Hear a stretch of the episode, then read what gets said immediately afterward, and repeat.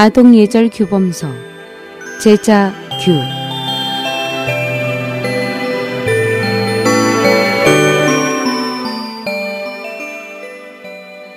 제자규는 청나라 강인 연간에 선비 이육수가 쓴 책으로 당시 많은 주현에서 어린이 교육용 교본으로 선정되었으며 그는 제자규를 쓴 공원으로 세상을 떠난 후에 산서 강주 선현사에 모셔졌습니다.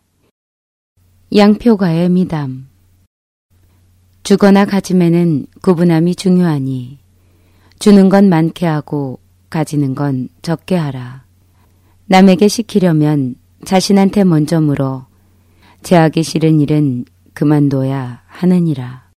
은혜는 갚고 싶고 원하는 잊으려면 원하는 짧게 갖고 보호는 길게 하라. 뜻은 물건을 주고받을 때 가장 중요한 것은 분명하게 구별하는 것이다. 마땅히 남에게 많이 주고 자기는 적게 가져야 한다. 남에게 어떤 것을 하려 할 때 우선 나 자신도 좋아하는지를 생각해 보아야 한다. 내가 하고 싶지 않다면 남에게도 하게 해서는 안 된다. 은혜를 입으면 보답할 줄 알아야 하고 원한은 잊어버리고 마음속에 두지 말아야 한다.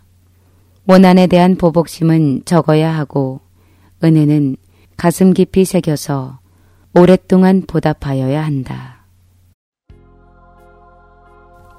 이 이야기는 중국에서 있었던 실화입니다.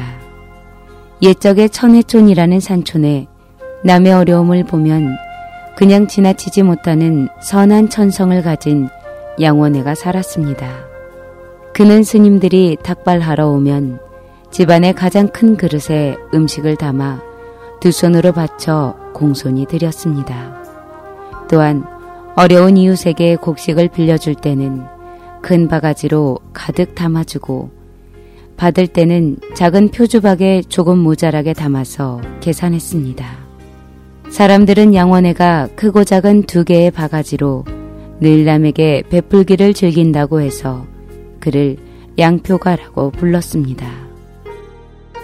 양원애가 여든 살이 되는 어느 날 무르익어가는 밀밭을 보러 밭에 나갔을 때였습니다. 갑자기 맑던 하늘이 캄캄해져 오며 수상적은 먹구름이 손살같이 흐르는가 싶더니 굵은 빗방울이 뚝뚝 떨어져 내렸습니다. 그는 빨리 집으로 돌아가야 한다는 급한 마음으로 발걸음을 내딛다가 그만 돌부리에 걸려 넘어지고 말았습니다.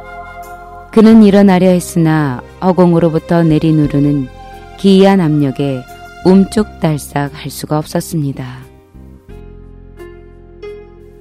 때마침 강풍과 함께 천둥 번개가 치며 골짜기의 폭포처럼 거대한 소리를 내며 장대비가 퍼부었습니다.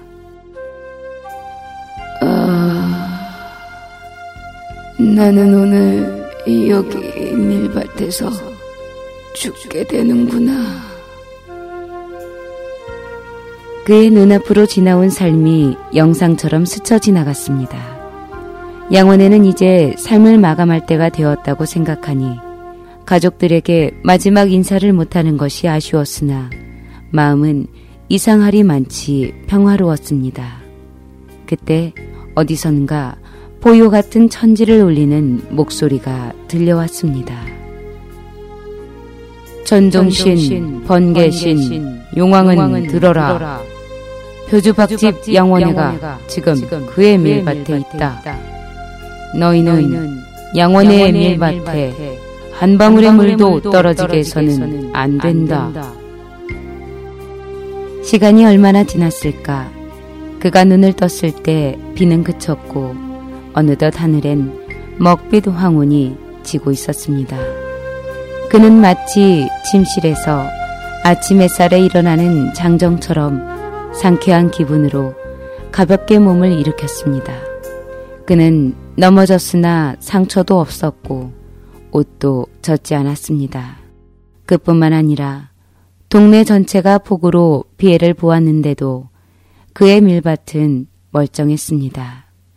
집으로 돌아온 그는 가족에게 자신이 겪은 일을 이야기하고 모두 함께 하늘의 신에게 감사의 기도를 드렸습니다.